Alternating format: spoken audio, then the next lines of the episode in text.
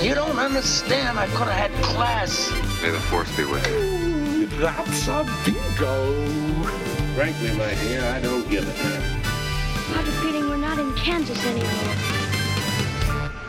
Sejam bem-vindos ao novo episódio de Podcast que Cai. Este episódio que continua né, a retrospectiva da década de 2010. Começou há nove anos atrás e termina esse ano.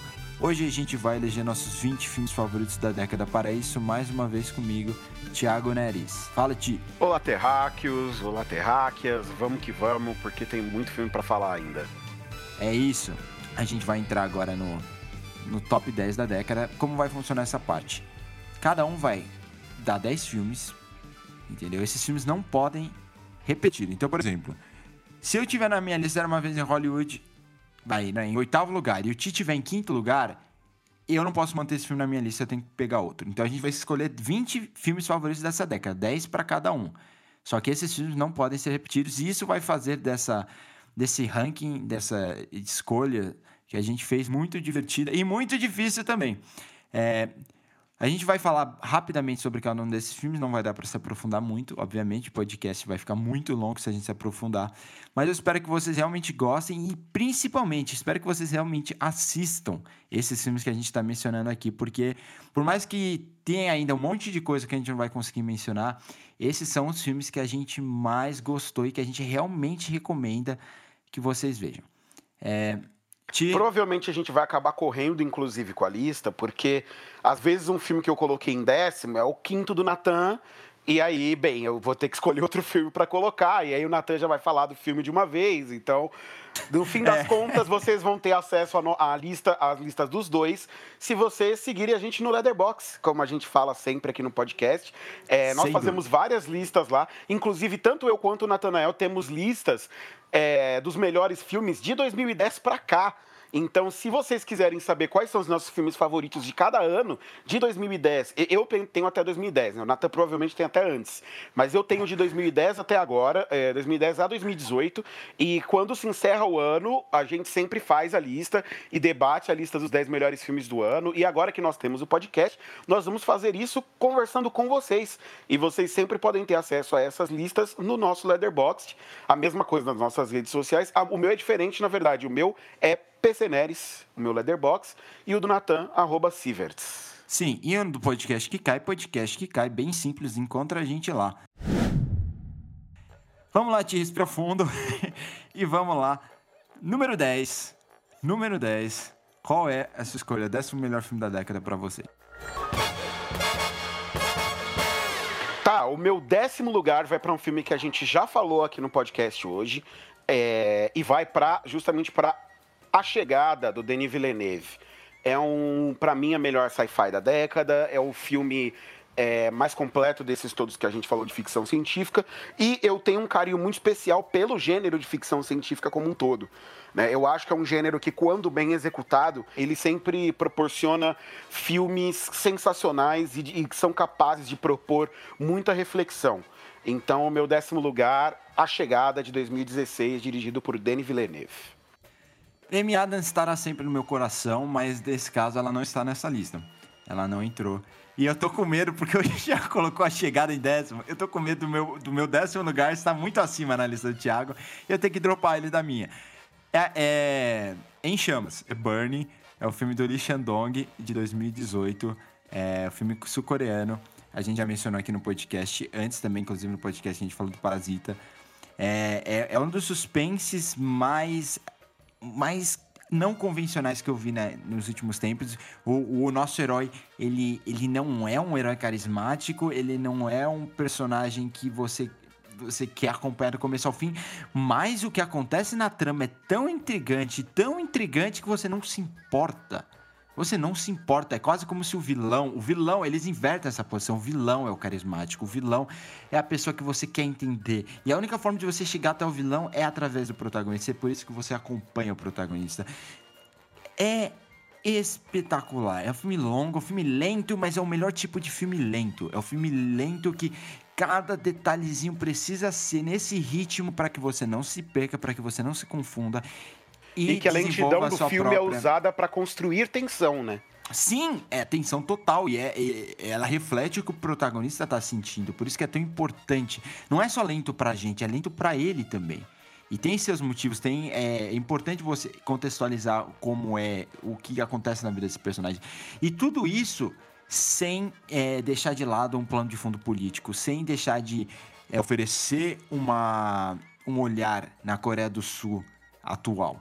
Então, é, os méritos narrativos desse filme são gigantes e a forma como, aos poucos, ele, ele me conquistou, não, simplesmente não tinha como não colocar ele no meu top 10. É, ele não tá no meu, mas estava ali para baixo como uma Ufa. opção. mas, nossa, não, realmente Burning é sensacional. E eu já vou aproveitar para falar do meu nono lugar, que esse eu tenho quase certeza absoluta que tá na sua lista e que eu vou ter que dropar. Mas tá bom, porque aí pelo menos a gente vai poder falar desse filme e a gente vai poder começar a cair nossas máscaras e mostrar o quão beat nós somos cada vez mais deste homem chamado David Fincher e de Gone Girl, Garota Exemplar de 2014. É o meu oitavo. Por um. É, por um. tava um acima. Por um. Vamos falar de Gone Girl, então, Sim. cara? Vamos falar de Garota Exemplar? E o porquê que a gente acha que esse filme é o filme, um, o filme mais difícil que o David Fincher já fez, Natan? Por quê? Porque é um filme com múltiplos pontos de vista. E, e não é um múltiplos pontos de vista tipo Crash no limite. É múltiplos pontos de vista é, eu vou te fazer. Eu, como diretor, vou te vender que esse cara matou. Vai chegar um momento no filme em que você vai acreditar que esse cara matou a esposa e que você não vai ter dúvida alguma que esse cara matou a esposa. E eu vou começar uma narrativa dele como vilão e como a polícia vai prender ele. Essa é a primeira metade do filme. E aí, logo depois que você comprar que ele foi o vilão, eu vou mostrar para você que nada disso é verdade. E isso é uma forma do. Isso é uma técnica do Hitchcock na qual ele, ele oferece um ponto de virada na metade do filme, entendeu? E aí o suspense não, não se torna mais quem fez isso, quem fez aquilo, mas como os tais personagens vão reagir ao descobrirem que aquilo aconteceu. É, alguns, como a gente já falou, alguns é, roteiristas vão chamar isso de ironia dramática. Mas tudo isso é muito complexo, é muito difícil, porque para eu vender toda essa primeira parte, eu tenho que usar elementos que te convençam disso, certo, Thiago? Eu tenho que fazer os atores serem muito ambíguos. Entendeu? Você tem que estar naquele limite entre esse, esse, esse, esse personagem ele é bobo ou ele realmente é um gênio do mal? É, ele realmente agrediu a esposa ou, ou, ele, é, ele é tão bom e ela largou ele por indiferença? E tem coisas que até que chega no final do filme a gente ainda não sabe se ele realmente foi abusivo em algum momento e, e ela realmente é louca e ela só largou a mão dele porque ele se tornou indiferente porque começou a trair ela, ou se, se realmente ele é bobo. Ele é bobo e se traiu ela e ela fez tudo aquilo com ele. Então, nada é o que parece nesse filme do começo ao fim. E tudo é meio que cínico, né? É tudo dentro é, de um ponto de vista elementos... que as pessoas são perturbadas. Sim, e há elementos dentro do filme que são feitos para te confundir, como a, o Amazing M, né, que é o livro que, que a mulher dele escreve, é, e você tem. O, o, o, esse filme ele faz uma coisa que é muito difícil, porque ele é a adaptação de um livro, né? É uma adaptação do jeito, do mesmo jeito que o Hitchcock adaptava as coisas ao que o Fincher faz. Ele pega a obra original, lê uma vez e faz do jeito dele e, dane-se o livro em si. O que é realmente Diga. impressionante para mim é que quem escreveu o roteiro é a, é a autora. E isso então... para mim é impressionante, porque normalmente os autores eles ficam presos na, na narrativa literária. Né? E eles não conseguem desenvolver. Mas o Fincher é tão bom, e a gente já viu isso com outro filme dele, é, outros filmes dele, que ele, ele consegue transformar qualquer é, narrativa é, literária numa narrativa cinematográfica dentro do estilo dele e da linguagem dele. E isso, isso ele faz melhor do que ninguém, cara. Desculpa. Né? Exatamente. E o que ele faz aqui, ele consegue fazer uma coisa que no livro é muito mais fácil você fazer um protagonista no qual você não confia. Porque no livro, o, que, o máximo que você tem acesso são os pensamentos do protagonista. Né? Então ele pode pensar diversas coisas, mas sem uma narração em off, no filme, que, que não existe em, em Garota Exemplar, você não tem acesso aos pensamentos desse personagem e você desconfia dele o tempo inteiro. é, até o ponto onde você, onde todas as suas desconfianças se provam erradas. Então é um filme muito bem executado mesmo. Tá, olha, David Fincher, meu amigo, esse cara não é brincadeira. E aí eu vou botar um outro filme, então, já que eu, a gente falou de, de, de Garoto Exemplar, mas eu tive que tirar ele da lista, já que o Nathan colocou ele em oitavo. Eu vou colocar um outro livro, um outro filme no lugar, mas eu quero queimar o, o Nathan de novo, porque eu tenho absoluta certeza de que esse filme tá na lista dele e tá muito acima desse, desse Então, por que- fatídico nono lugar que eu tô colocando ele aqui, que é Fincher de novo, a rede social. Eu não vou falar desse filme agora. Eu não vou falar desse filme agora, eu me recuso. Tiago, pode ir trocando, ele tá na minha lista. Mas ele tá lá em cima, não vou falar de- desse filme agora. Eu vou, eu vou, eu vou falar meu Tá. nono, e aí você pensa um aí pra substituir. Não, eu tenho outro no Tem outro? aqui já. Beleza, Eu tenho beleza. outro, tenho outro aqui. Eu vou pegar um que eu acho. Esse aqui eu acho já que não tá na sua lista, Nate. É, então, meu nono lugar vai pra Drive, um motorista de táxi. Não tá. É, eu vou colocar Drive porque eu acho que esse é o filme onde a gente consegue ver o Ryan Gosling na sua forma mais bruta. É o filme onde você vê que, na verdade, ele é um puta de um ator ele, ele consegue fazer atuações super sutis é, e ele é 100% capaz de carregar um filme quando, é, quando esse filme é jogado nas costas dele com um bom trabalho ali de roteiro, um bom trabalho de direção. Ele não tá sozinho, ele tem a Carrie Mulligan e o Brian, e o Bryan Cranston com ele no filme. É, mas esse é aquele filme também que ninguém dava porra nenhuma pelo filme, né? Era um filme mais B, um filme mais indie, mas que tinha ali um, um elenco B é, super interessante para auxiliar o protagonista. Então, sem muitas delongas, Drive. É, só pra mencionar, eu amo esse filme. Infelizmente não entrou, é muito filme, gente. e Mas a trilha sonora é espetacular e, e essa é a forma como você constrói um filme é, ao redor de uma estrela. Você coloca Exatamente. personagens é, secundários, coadjuvantes, que realmente é, suportam o personagem principal. Eles dão é, realmente um suporte é, dramático, oferecem reações ao personagem, na verdade, ao personagem do Ryan Gosling. É, e quando você tem alguém tão carismático né, e tão bom quanto o Ryan Gosling, no Drive ele vinha de Blue Valentine, que é um outro filme, uma das melhores atuações dele. É, você não precisa de muito. E, e esse filme prova isso, sabe? É, realmente eu, eu concordo com ti. É, é, o Ryan Gosling provou que ele é uma daquelas estrelas silenciosas, sabe? Hoje não tanto, mas agora ele tá fazendo filme que ele canta, ele dança, ele fala muito, mas o próprio First Man tem muitos elementos que estão no First Man que ele mostrou antes é, no Drive como essa estrela silenciosa. Com certeza. Agora, o meu nono lugar, talvez vocês tenham mais pra cima na sua lista. E, eu- e é, isso é perigoso, mas é Mad Max Estrada da Fúria. E. Tá na sua lista? Não, não, não. Ah, ufa. Não Nossa, entrou no esse- top 10. Não entrou no top esse é o- 10. É, A gente já falou desse filme. É, eu pensei que ia estar no time, mas a gente já falou. Eu só quero acrescentar o seguinte. É, é um filme que não, não é movido através de diálogos. E, e eu, eu compro muito isso. Eu gosto de filmes que se- eles são conduzidos visualmente. O próprio George Miller citou o Hitchcock quando ele foi falar do filme assim, ah, Hitchcock dizia que realmente você tem que mover o filme através das ações. E realmente, o Hitchcock é o maior professor de cinema da história. Eu, eu sou, assim, eu espero a cada dia desenvolver meu cinema baseado no que eu aprendi vendo e lendo sobre o Hitchcock. E muitos desses grandes cineastas fizeram mesmo. E, eu gosto que o Mad Max fez isso. É um filme que eh, sabe onde colocar a câmera em todos os momentos e, e ele vai na linha contrária das narrativas de ações de hoje em dia. Ele, ele não vende aquele slow motion em todo momento para criar atenção. Ele faz o contrário, ele acelera.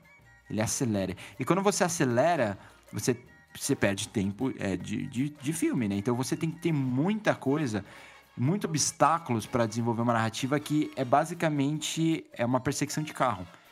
E as cria- a criatividade que ele tem para para criar esses obstáculos, né, é, para colocar esses obstáculos no caminho dos nossos heróis, me, me surpreende, porque é real, é tangível e conversa muito com problemas que a gente possa vir enfrentar futuramente. Então tá aí Mad Max. Meu oitavo lugar, Garoto Exemplar, já falei. E agora, Ti, seu oitavo lugar.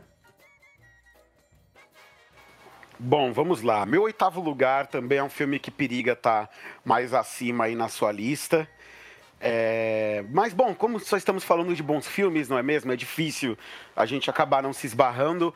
Meu oitavo lugar vai. E aí é o primeiro filme não americano da minha lista aqui, que é Tony Erdman, de 2016. Mano, tá em sétimo. Tá na sua lista? Tá em sétimo. Ah, vai É, se fuder, você tá Natanael. Vai se fuder, mano. Tá, fala aí de Tony Erdman.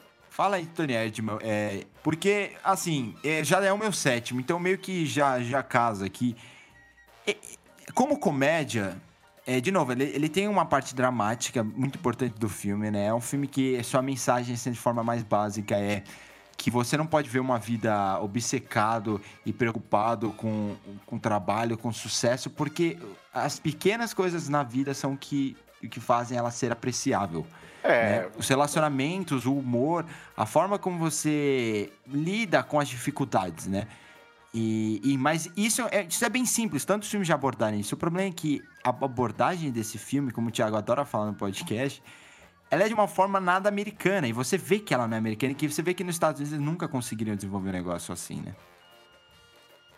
Sim, apesar de que vão tentar, né? Porque Tony Esse filme vai tá ganhar uma. três anos. É, ele tá em pré-produção aí, uma adaptação americana de Tony Erdman que não tem a menor necessidade de existir, mas que tiraram Jack Nicholson da aposentadoria pra fazer o bagulho, né? Então, a gente espera aí pra ver o que, que vai acontecer. Tony Erdman é um filme que, como o Nathan já adiantou um pouco, ele conta a história da, de uma menina, né? Que o que tem um relacionamento um pouco difícil com o pai dela, e o pai dela é uma pessoa de bem com a vida, é um cara feliz, um cara que gosta de viver a vida de uma maneira leve, enquanto a filha dele, ela é obcecada por trabalho, e o que ela faz da vida é trabalhar, trabalhar, trabalhar, trabalhar, trabalhar.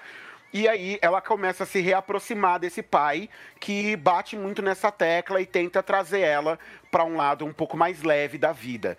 E cara, que filme bonito, sabe? Ele é uma comédia, tem momentos em que você dá múltiplas risadas porque esse cara é um palhaço assim, ele é um idiota e ele faz coisas assim completamente sem noção. Mas ao mesmo tempo, o filme tem uma mensagem tão poderosa, um filme tão sensível.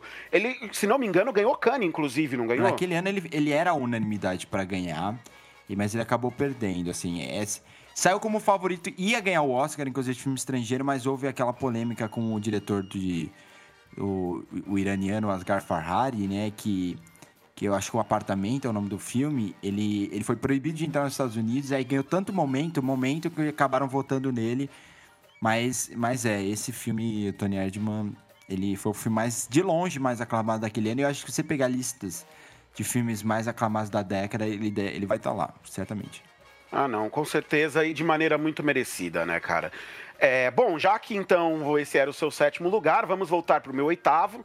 Eu, seleito, eu selecionei outro filme aqui, e aí a gente já vai voltar a falar dos grandes deuses atuais do cinema.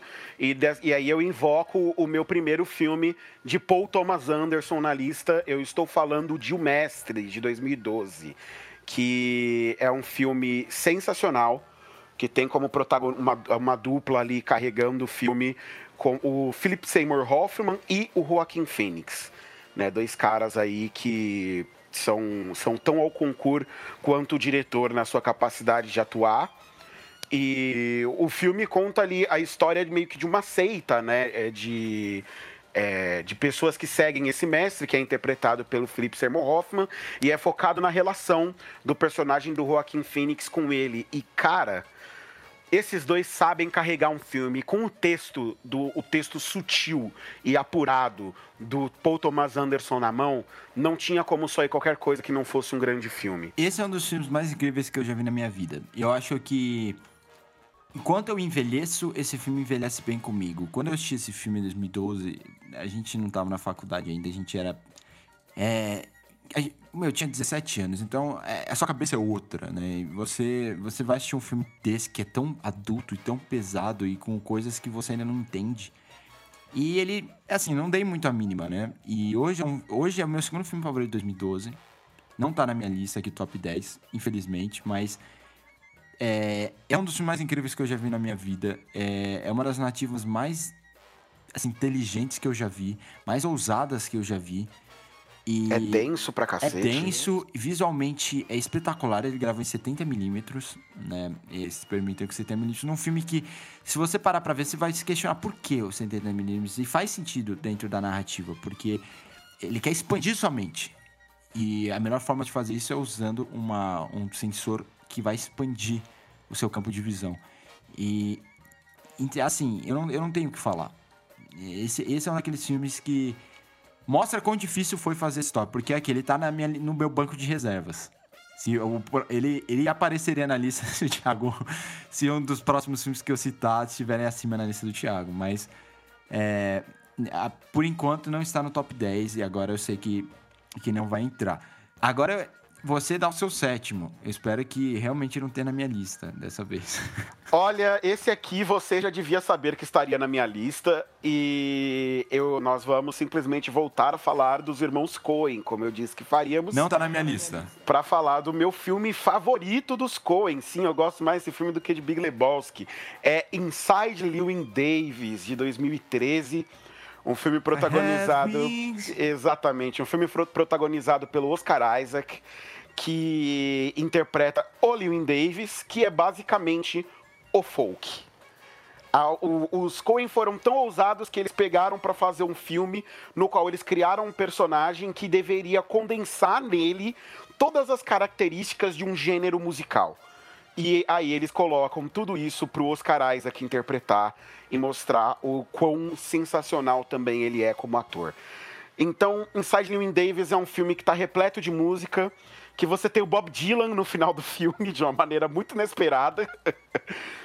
mas que é de uma sutileza e que consegue captar muito do, é, dessa- desse gênero, que é um dos meus gêneros musicais favoritos, é, transpondo tudo isso para um personagem que vive ali as suas angústias, vive as suas dores, vive a sua monotonidade na vida, mas ainda assim encontra na música uma maneira de passar tudo isso para frente e de sobreviver às coisas que acontecem na vida dele, com, como sempre, uma excelente dose de humor envolvida ali no meio. Então, Inside Llewyn Davis é o meu sétimo lugar. É aquela É, comédia. em português, acho que ficou com um subtítulo, né? Inside Llewyn Davis, a balada de um homem comum. Nossa, meu Deus. Eu- eu- eu- enfim, ah, não é uma balada, né? Mas ok, a gente ignora alguns desses subtítulos, mas é, é um filme que tem bastante humor negro, é característica fundamental dos filmes do Coen. É o meu filme favorito dos irmãos Coen, que, que é um- algo muito difícil, né? De você medir também, né? Tem muitos filmes dele que são incríveis. E, e acabou ficando fora. E também, tá no meu banco de reserva aqui. De verdade. Sexto lugar, é, esse filme, o Thiago falou do Paul Thomas Anderson aí com o mestre, e eu vou falar desse filme. Talvez esteja na sua lista, eu realmente espero que não, porque eu amo esse filme. Esse filme tá no meu top 100 filmes favoritos, assim, facilmente. É um daqueles filmes que você vê quando o cineasta atinge a maturidade, como artista, como autor. É Trama Fantasma. É o meu quarto lugar. Ai, que ódio, velho. Mas ok, agora sentiu que a dor aqui. É, é, rapaz. É o meu quarto lugar.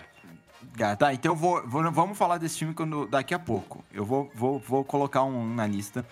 Eu vou subir o meu primeiro do banco de reservas aí, que é a Bruxa. É, a Olha gente- aí. É, a Bruxa tava lá no... A gente falou que é o meu filme favorito de terror, mas ele é, ele é muito mais que isso. Ele apresenta uma personagem, que é a Anya Taylor-Joy, e ela basicamente comete uma gafe, né? Ela vai estar brincando com o bebezinho, o mais jovem da família, que é uma família fundamentalista, é, é presbiteriana, que deixa a igreja, basicamente expulsa pela igreja, e ela vai, vai morar no campo, né? so- Sozinhos, eles montam uma casa no campo. E, e na floresta distante tem uma bruxa, e basicamente essa bruxa rouba o bebezinho da família, enquanto a, a personagem da Anya Taylor-Joy, brincava com ela. E a partir daí começa um jogo de apontar os dedos e sempre acabam apontando o dedo para ela. E consequências, né, acontecem e no final ela é obrigada a tomar uma decisão, uma decisão que é melhor para ela. E o filme, de certa forma, ele funciona talvez como uma alegoria para algumas das coisas que acontecem, né, é, com a mulher na nossa sociedade. E, e mesmo se você deixar tudo isso de fora, ele especificamente como filme de gênero, como terror, é aterrorizante. ele encontra soluções práticas e baratas dentro de um filme que não deveria ser tão prático e barato, né? E, e ele é minimalista. E eles compram esse minimalismo visualmente desde o começo de- do, do filme. E assim.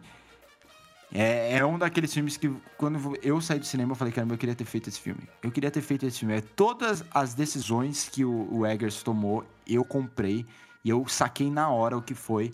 E, e eu falei, caramba, esse filme, ao mesmo tempo que foi feito pra mim, eu sinto que foi feito pra mim, eu queria ter feito. Então aqui tá, tá na minha lista. É agora. Muito bom. Qual é o seu sexto? Bom, meu sexto lugar eu acho que não tá na sua lista porque você não gostou tanto desse filme. Você não, esse filme eu acho que ele não te impactou da mesma forma que ele me impactou. Mas é um filme do ano passado e é Cafarnaum. É, não tá na minha lista.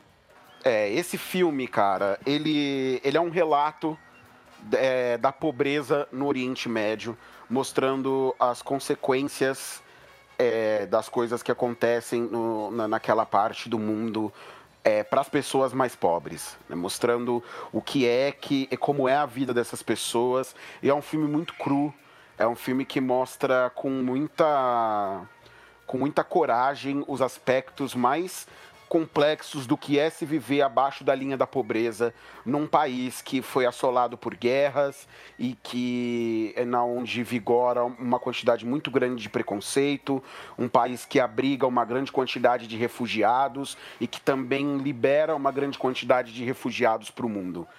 É, Esse filme ganhou Cannes, né? Não. Não ganhou? também? Não tinha ganhado?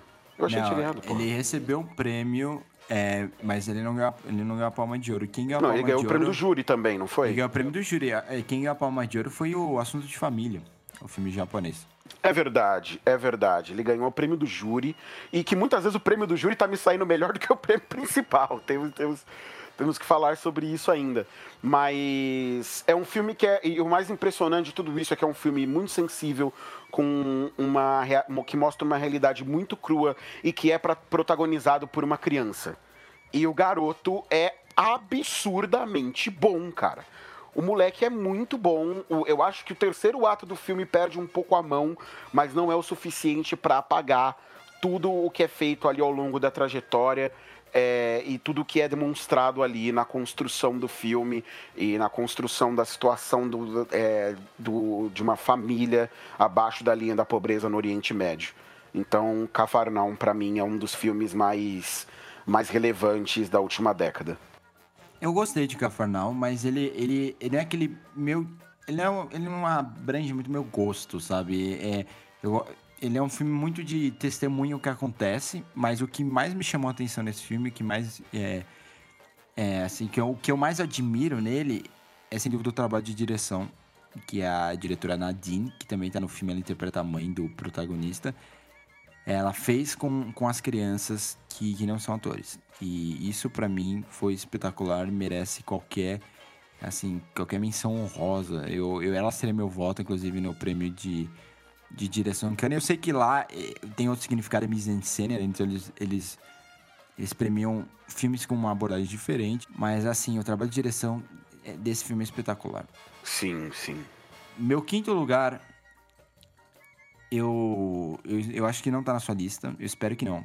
Eu, eu, não, eu não vou tirar esse filme da minha lista. Também tá entre alguns. Tá entre meus 100 filmes favoritos, eu acredito.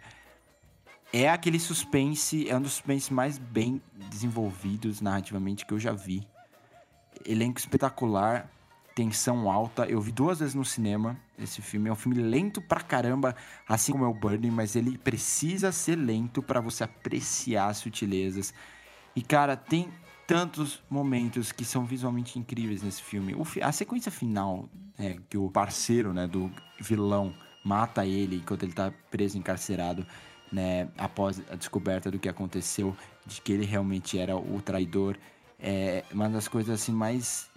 Não, não é absurdamente criativa, uma das coisas mais é, sutilmente brilhantes que eu vi no cinema nessa década. E foi no começo da década. Um filme que eu sabia demais. Tinker Tailor Soldier Spy. Olha só. Filme do Thomas Alfredson, que é o diretor de Leatherite One Wing, né? É um- É um, é um cineasta, se não me engano, sueco. E, e é um filme estrelado por Gary Oldman, a atuação da vida dele, sabe?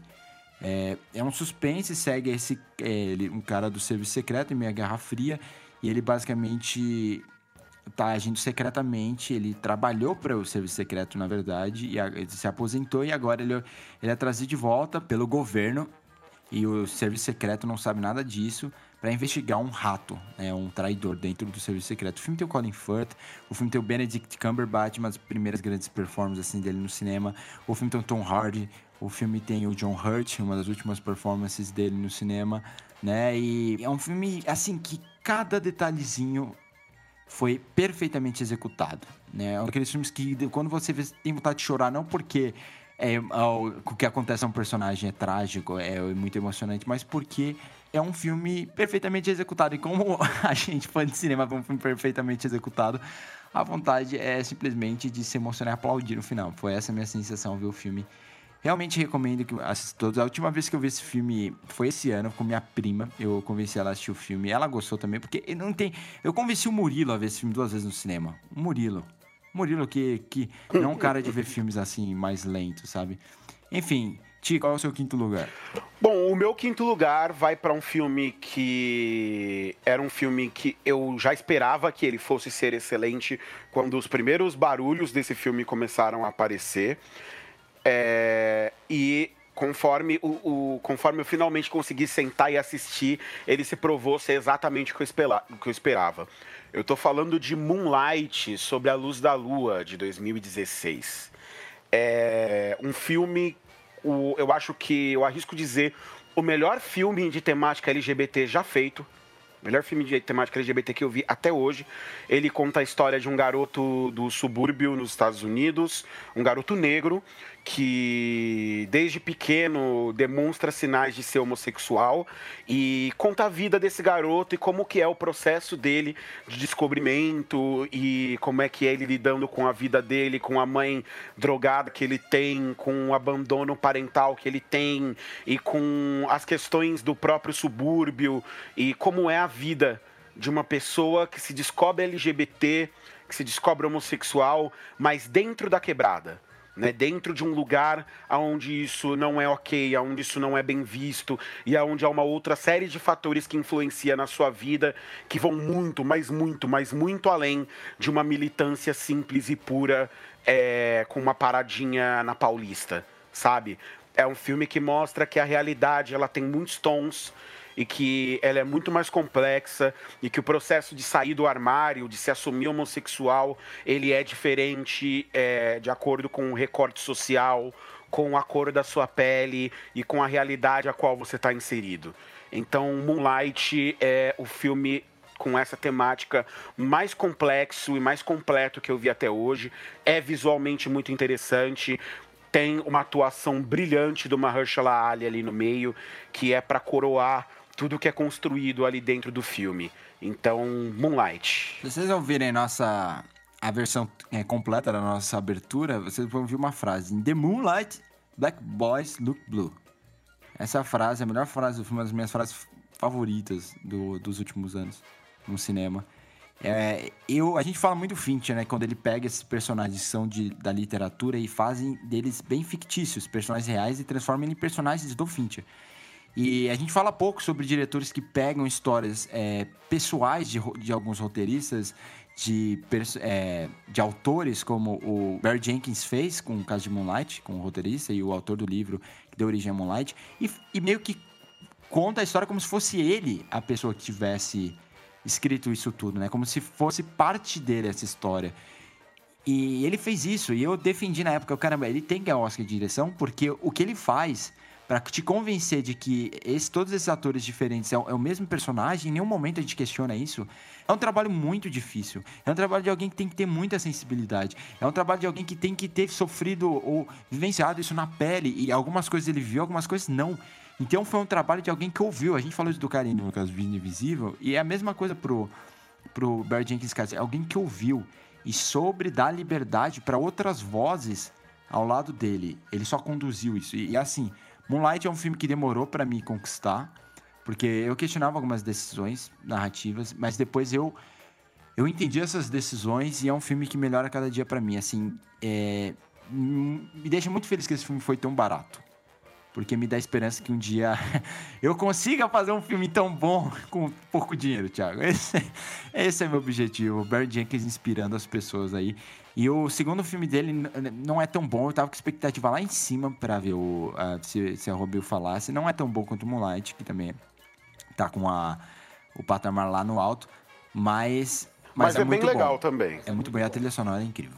Bom, seu quarto lugar é Trama Fantasma. Então explique por que seu quarto lugar é Trama Fantasma. Bom, primeiro por causa de Paul Thomas Anderson, né? É, segundo, por causa de Daniel Day-Lewis, porque esse homem, ele não é uma coisa normal. É, ele, ele, ele faz coisas em tela, ele tem um, um magnetismo e uma capacidade de, de, de, de não de, de, de fazer as suas falas com uma verdade, com uma veracidade em cada, em cada pequena ação que ele move os personagens dele que não é normal. Não à toa, ele é o ator com mais Oscars na história, né? ele tem três estatuetas. É, e, honestamente, eu acho que ele deveria ter ganhado a quarta por A Trama Fantasma. É. É, o filme conta a história de um designer né, de, de roupas, de um de um, de um não é um alfaiate, né? É um designer realmente de, de roupas que produz seus figurinos e ele encontra em um dado momento da sua vida a sua musa para a qual ele começa a fazer os seus figurinos cada vez mais e eles vão se envolvendo cada vez mais num relacionamento ali, mas ele é um cara muito problemático, é, com muitas questões, é um cara com diversos problemas é, de ordem interna mesmo, aquelas pessoas clássicas que precisam de muita terapia na vida, mas nunca vão fazer, sabe? Então, ele é um artista genial, ele é reconhecido pela sua genialidade, mas ele é uma pessoa muito difícil de lidar. E é, sendo que a única pessoa que realmente atura ele a vida dele inteira é a irmã dele. E aí você imagine uma história simples como essa, jogada na mão de um diretor que é o concurso um diretor que não faz filme ruim, um diretor que quando pega uma história, ele tem toda a sensibilidade do mundo para levar essa história para níveis absurdos. É o cara que toda vez que faz cinema, a gente corre para o cinema para assistir na maior tela possível, porque a gente sabe que o filme vai ser bom e que vai valer cada segundo, mesmo que o filme tenha duas, três horas de duração. Então, a trama fantasma é, é sublime e, como você mesmo falou, é um filme de um diretor maduro, de um diretor que já sabe muito bem o que quer, que já sabe muito bem aonde levar os seus atores, que quando senta para fazer um filme, ele já tem tudo muito bem planejado, todas as referências estão muito bem montadas, o caminho para o qual ele vai, ele vai levar as atuações está muito bem traçado, é, de maneira que ele passa a se preocupar cada vez menos com essas características principais do trabalho do diretor e tem tempo para observar outras coisas, como a direção de arte do filme, que é impecável, para escolher uma trilha sonora que combine perfeitamente com o momento que ele precisa para cada cena.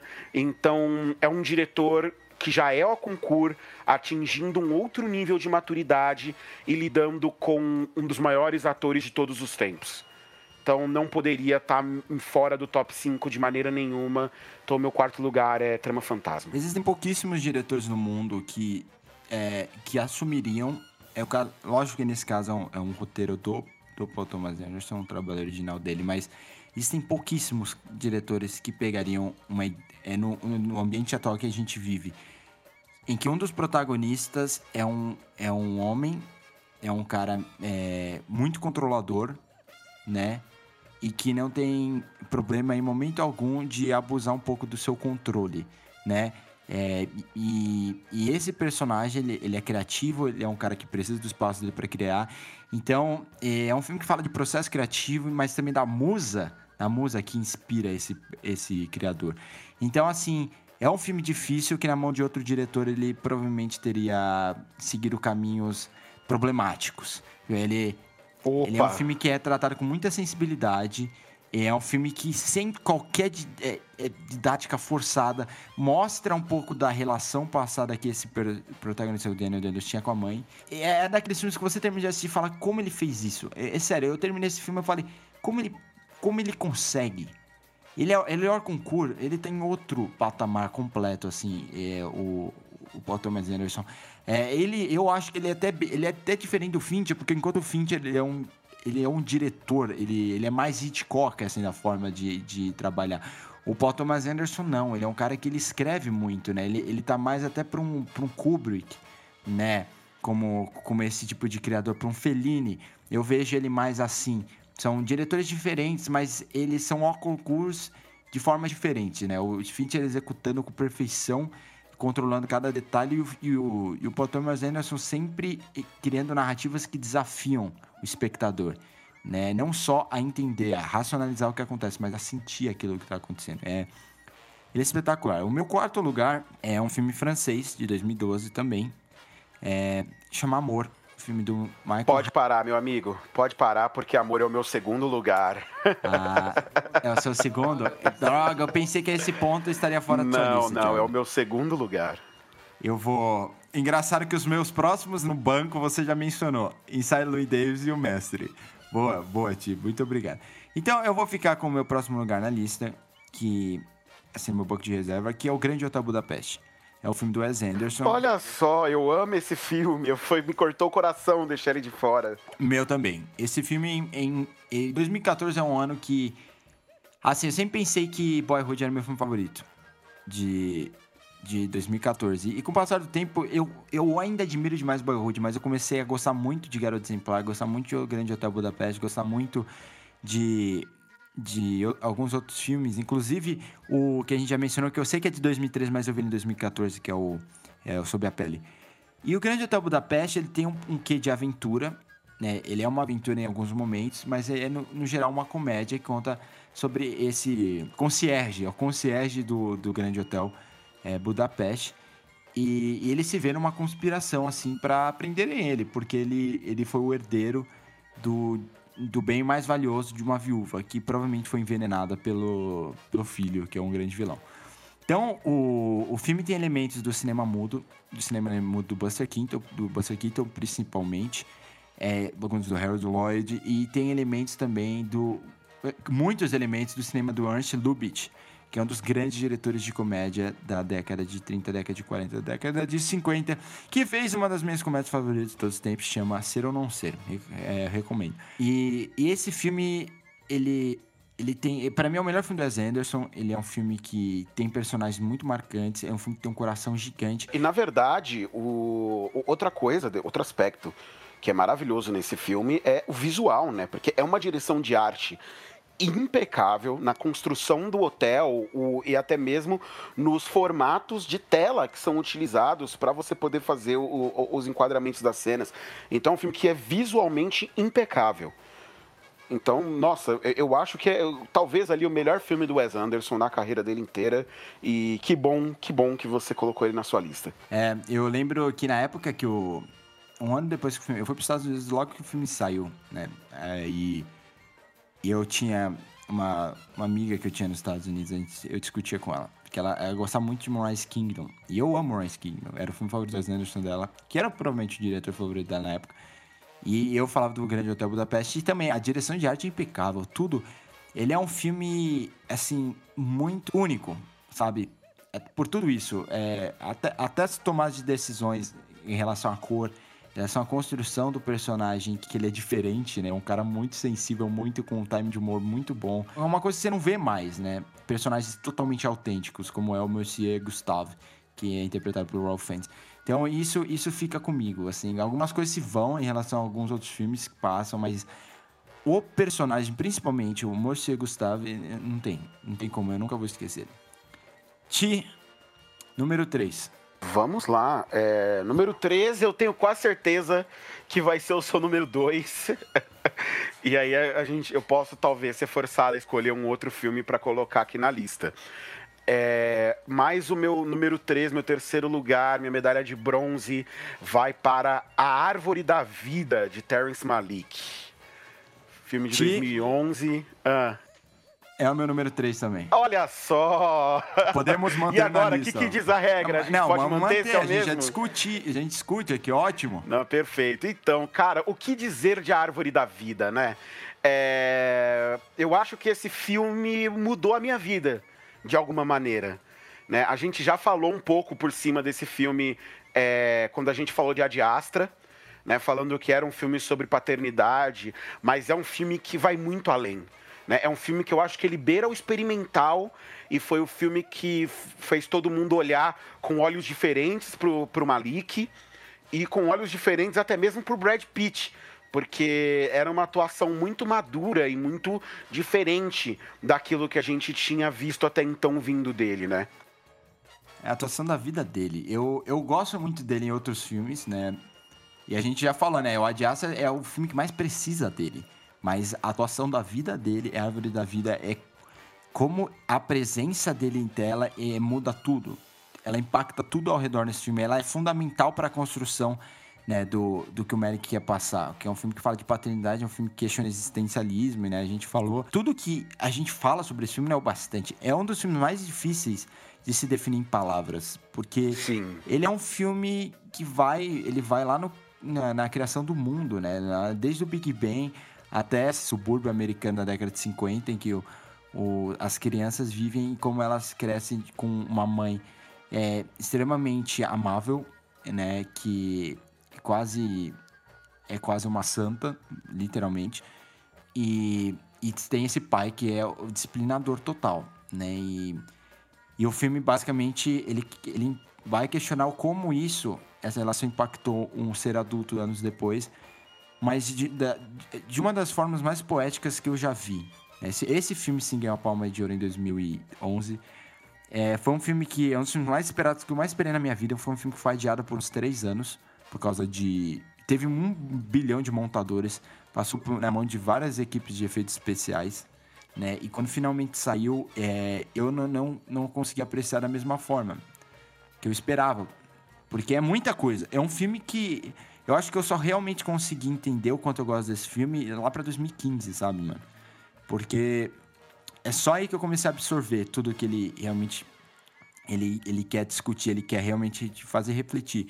E como você falou, é, o Malik, antes disso, nunca tinha feito filme assim, sabe? Usando essa câmera, é, esse, esses movimentos, né? Esse tipo de narrativa. E depois disso, ele fez mais o que? Uns quatro filmes a- da mesma forma, né?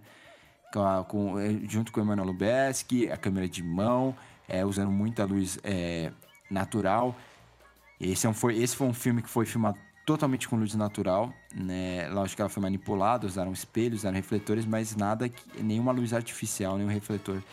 E entregou pra gente a Jessica Chastain, um dos momentos mais lindos pra mim na história do cinema, quando ela fala pro filho dela, né, assim, você tem que amar, senão a vida passa muito rápido, se você não amar, a vida realmente vai passar e você não vai perceber. E, e tem momentos desse filme que eu guardo comigo no fundo do meu coração. E o pôster, sabe? É, é, é um dos meus pôsteres favoritos, o pôster do bebê, cara. Do, Sim, sim. eu quero, eu quero merda. moldurar esse pôster e ter num, um dia numa produtora minha, na minha casa mesmo. É, é, tal, esse, muitos desses filmes a gente vai passar alguns anos, talvez mude a posição, lógico, eles começam a ter significados diferentes pra gente, mas A gente muda, né? Então os filmes obviamente mudam junto de lugar. sem dúvida, A Árvore da Vida é um filme que, enquanto eu envelhecer, talvez quando, se um dia eu tiver, lógico, não, não sei, mas se um dia eu tiver um filho, uma filha, talvez esse filme ainda tenha uma, um significado ainda maior pra mim. Vamos ver. É, Esse, isso é arte na forma mais pura, sabe? Você vai redescobrindo a cada, é, aquela experiência nova que você tem, cara. Número 2, o meu número 2 não tá na sua lista. Eu tenho certeza disso, então a partir de agora a gente sabe que não vamos repetir mais. e pra mim era uma vez em Nova York. O filme James Gray, é óbvio que tinha James Gray na minha lista. Se você Tinha achou que ter. é. Se você achou que eu ia fazer a minha lista de 10 filmes favoritos da década e ainda ter um filme do James Gray, você, você realmente não me conhece o suficiente. Era uma vez em Nova York, é um filme de 2013 com a Marion Cotillard, né? Ela faz uma imigrante que supostamente cometeu alguma coisa no navio que vinha para que vinha para os Estados Unidos, que os oficiais descobriram e ela vem com a irmã, a irmã colocada em quarentena, e aí é ela basicamente obrigada a retornar pro país de onde ela veio. A gente não sabe se ela realmente fez isso. É, a impressão que se dá é que ela foi obrigada a fazer algo por questão de sobrevivência. Mas alguém lhe oferece uma oportunidade e, e ela tem que fazer algumas coisas que ela não quer fazer. Ela tem que virar uma meio que uma, uma personagem de um.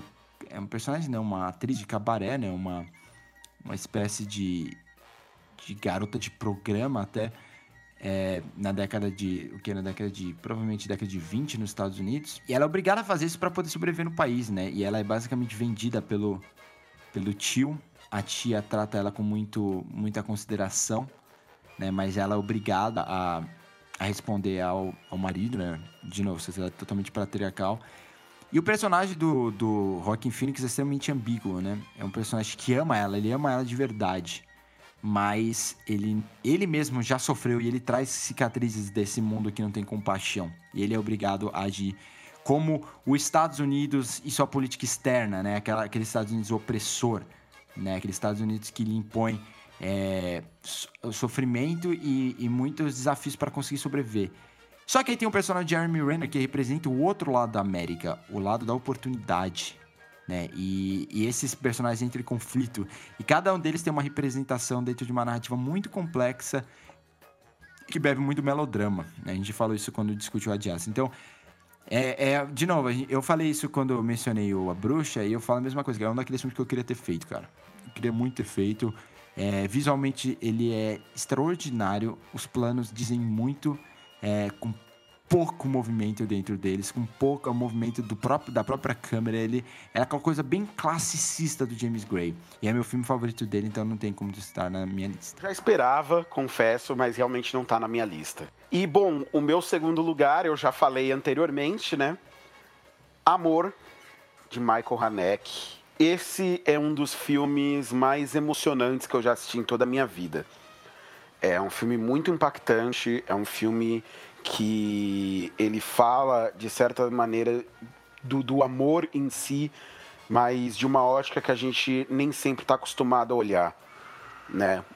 É... O Hanek, que também é outro desses grandes cineastas ao concurso que nós temos hoje em dia e que faz aqui um filme que é sensível, que conta a história de dois velhinhos, basicamente, que tem uma, uma vida a dois há, há muitos anos e que basicamente tem a, a, estão ali no, no final das suas vidas e tendo que lidar com, com essa finitude.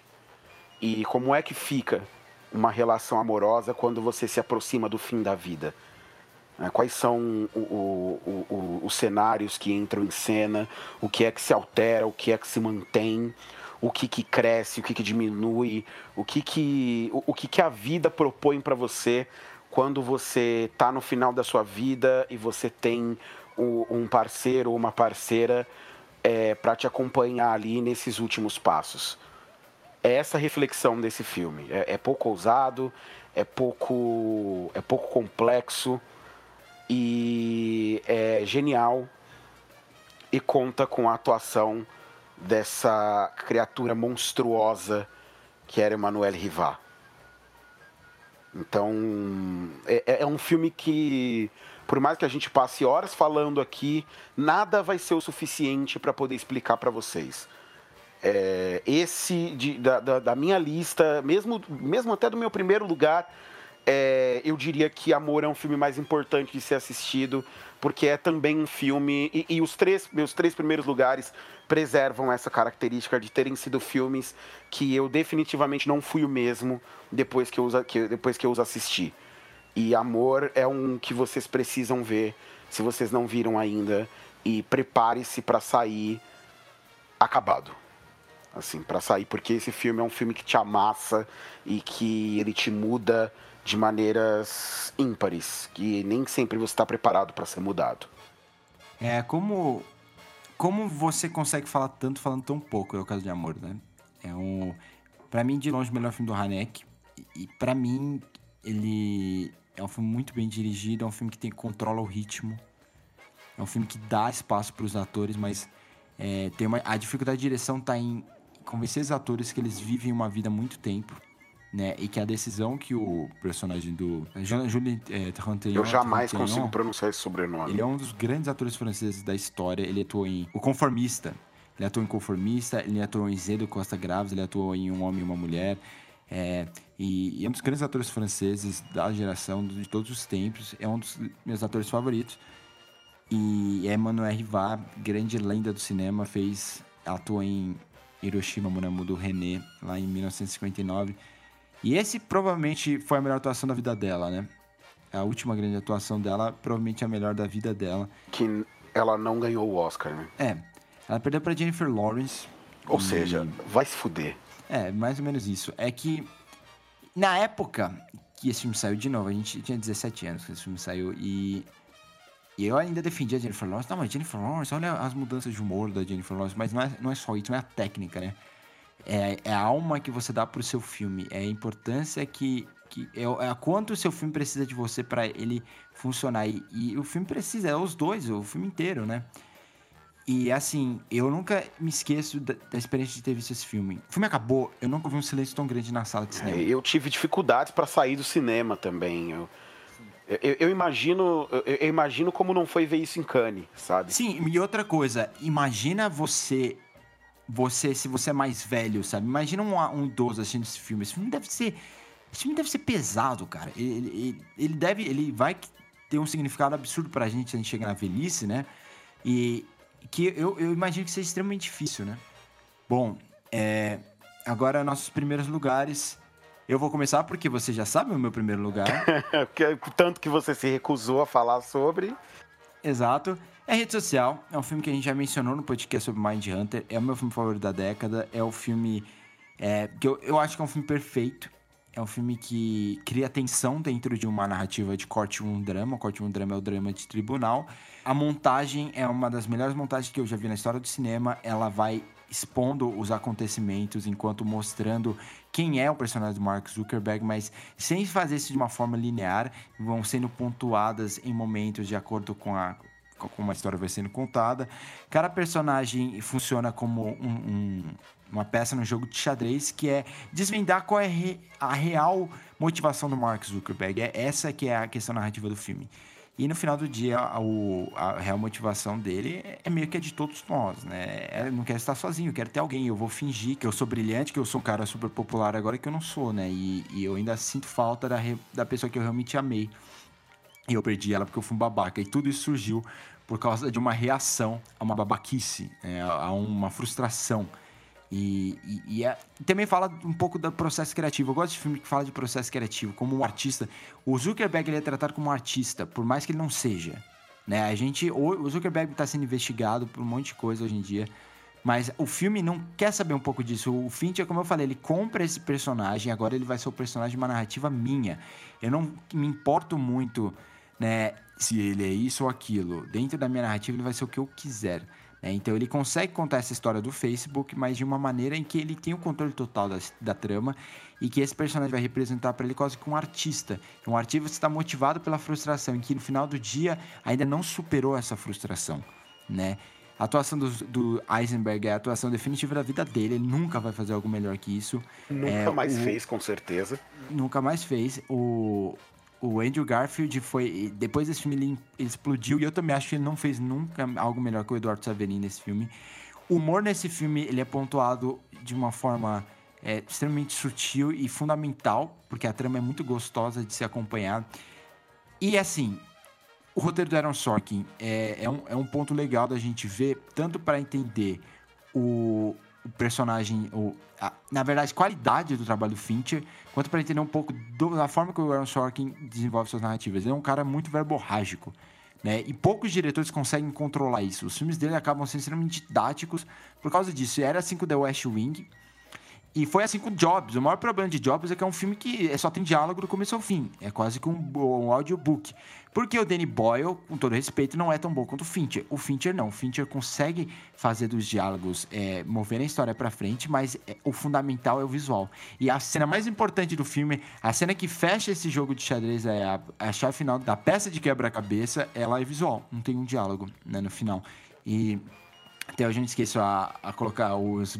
Assim que ele, ele é processado, ele é obrigado a pagar não sei quantos milhões de dólares. E, e o filme termina com Baby You're a Rich Man, a ironia máxima. A ironia máxima com Beatles, Baby You're a Rich Man. querido, você é um homem rico, mesmo depois de ter gastado não sei quantos milhões, mas na verdade, o que tudo isso lhe custou, né? O que ser esse, esse ser humano tão rico lhe custou. Eu. Cara, não tenho o que falar. Não tenho o que falar. Esse filme eu assisto até hoje, várias vezes. Eu assisto quase todo ano. Como esse filme é incrível. É, é, do ponto de vista de desenvolvimento, de produção, de execução, ele é perfeito para mim. É, não, é, é um filme realmente sensacional. É um dos melhores filmes do David Fincher. É, eu acho que explora muito bem esse personagem do Mark Zuckerberg e não realmente é, é difícil até falar alguma coisa que seja que, que seja para além de tudo que você já disse. Então nada nada discordar, entendo completamente. É, não, eu não tenho um, um, um, carinho tão grande por esse filme quanto você, mas eu compreendo muito ele estar tá no seu primeiro lugar. E agora o seu primeiro, tio, eu, eu, eu posso chutar? Já que agora você sabe isso. Eu, vou... eu acho que você será certeiro, manda. Boyhood. É Boyhood. Exatamente isso. É. 12 anos fazendo um filme. Né? 12 anos de filmagem.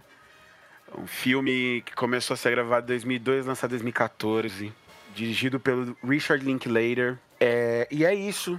Ele pega a história de um garoto, desde a sua infância até a sua adolescência, e filma uma vez por ano com esses mesmos personagens ao longo de 12 anos até ele ter o filme dele pronto. Eu tenho uma coisa é, muito pessoal com filmes de geração, né? Filmes que buscam trazer para dentro do, da, do, da história a história de uma geração em si e de o, o, o, desenvolvimento né, e o crescimento de uma geração ali no seu período. A gente tem isso em filmes como Curtindo a Vida Doidado, como no Clube dos Cinco, é, para essa geração que cresceu nos anos 80 e que é bastante saudosa com o seu período. E eu sentia muita falta de um filme que fizesse isso com a minha geração. Essa geração que cresceu ali em meados dos anos, dos anos 90, mas que foi criança ali já nos anos 2000 e que viveu todas essas coisas. E que eu também tenho um bocado de saudosismo, e Boyhood chegou para ser exatamente isso. É, com um, um, com um plus de ser um filme de, de, de uma construção muito complexa, mas que também trazia consigo uma sensibilidade muito grande e que conseguiu captar o que é ser, o que era ser uma criança, o que era ser um adolescente e o que é chegar à fase adulta da vida para alguém que cresceu nesse período. Então você tem ali coisas simples que se preservam até mesmo dessas narrativas dos anos 80, é, como a vida, a vida na escola, é, o início ali da puberdade, porque isso é, é, é, uma coisa que, que é comum dos humanos, né? Que ela continua existindo mesmo com a passagem, é, mesmo com a passagem do tempo. Mas você tem ali também uma coisa que para mim é muito pessoal, que é uma relação entre irmão e irmã, você tem ali uma cena que ela é simples, ela é boba, mas que para mim ela me coloca tanto dentro do filme, ela me ajuda tanto a me relacionar com aqueles personagens que são eles ainda crianças na fila esperando para entrar na livraria para comprar o último Harry Potter. E isso foi uma coisa que eu fiz também, que eu estava lá ansioso para pegar o livro na mão e ler e, e, e conseguir ver aquilo que foi o, o, Star Wars dessas crianças, né, que, que cresceram ali no, no, nessa virada dos 90 para os anos 2000. E Boyhood, no fim das contas, é um filme que ele traduz muito bem para mim o que foi esse processo de amadurecimento da minha geração como um todo, não só meu, mas das outras pessoas ao meu redor, é, essa passagem da infância para a adolescência e da adolescência para o início da vida adulta. Então, eu não poderia colocar outra coisa. É, esse foi o filme que o, o filme que mais mexeu comigo, justamente por eu ter essa conexão com essas histórias, eu gostar muito de filmes que fazem isso dessa maneira. E Boyhood, na minha opinião, ele dá um passo à frente.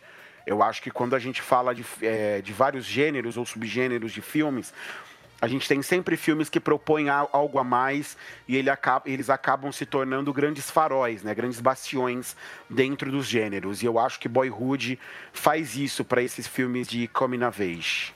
É isso, não tenho nada a acrescentar. Boyhood é, é, é um daqueles filmes que não tem como você aproveitá-lo né, e apreciá-lo sem assisti-lo de uma vez. Né? Muito do mérito do filme está no fato de você condensar é, 12 anos de vida em duas horas de filme. E é, e é essa experiência que passa quando você começa o filme vendo aquela personagem, aquela atriz jovem e lidando né, com, com o fato de ter filhos adolescentes e, e um pai ausente, né? E, e, namorados assim que não, não lhe apoiam. E ela termina com uma pessoa bem sucedida, uma professora de universidade e que pergunta pro filho agora, qual é o próximo passo? O próximo passo, sabe qual é? É amor, do Michael Haneke, é brincadeira. Mas, mas é... Mas é muito interessante você ter essa experiência de ver um filme assim, né? Que condense uma vida. Que é um pouco até da experiência que eu tive assistindo o irlandês. Não funciona tão é, tão bem porque os personagens não envelhecem naturalmente ao longo dos anos, né? A gente tem alguns rejuvenescimentos que funcionam, outros não funcionam. E a dinâmica é, não é a mesma, mas também quer condensar um pouco de décadas de uma vida e questionar, né, tudo que passou é, em relação ao, agora, né? A, a, a, como você vê o que você fez, suas ações, é, em, um, em duas horas de filme, três horas de filme. É, e Boyhood tem um mérito, assim, não foi o primeiro filme, né, a gravar uma narrativa ao longo de alguns anos. É, o próprio Luca Guadagnino já tinha feito um filme assim antes, acho que ao longo de oito anos, chamado Eu Sou Amor, I Am Love. Mas é o primeiro que consegue usar desse, desse, desses 12 anos, desse tempo de produção como uma ferramenta narrativa, né, para o que ele estava querendo dizer. Então, é, Boyhood também é outro filme que estava no meu banco de reserva que acabou que não precisou sair. Então é isso. É, os 20 filmes que selecionamos como os nossos 20 filmes favoritos dessa década são Grande Hotel Budapeste, A Chegada, A Bruxa, Drive, Garota Exemplar, O Mestre, Em Chamas, Inside Louis Davis, Tony Erdman, Cafarnal, Mad Max, Estrada da Fúria e Moonlight, Espião que Sabia Demais, Trama Fantasma, A Árvore da Vida era uma vez em Nova York, Amor, a rede social e Boyhood. Se você quer realmente ver esses filmes, dê uma entrada no nosso Letterboxd a partir de hoje, quinta-feira, né, quando você estiver ouvindo esse podcast, e veja os, todos os filmes citados no episódio de hoje. É, Ti, foi muito bom discutir os filmes da década com você. A gente volta semana que vem para falar de um dos filmes mais esperados do ano, o novo filme de Martin Scorsese, O Irlandês. Vocês não perdem por esperar. Sem dúvida. Muito obrigado, boa semana a todos e até o próximo episódio. Até mais, pessoal. Tchau, tchau. Falou.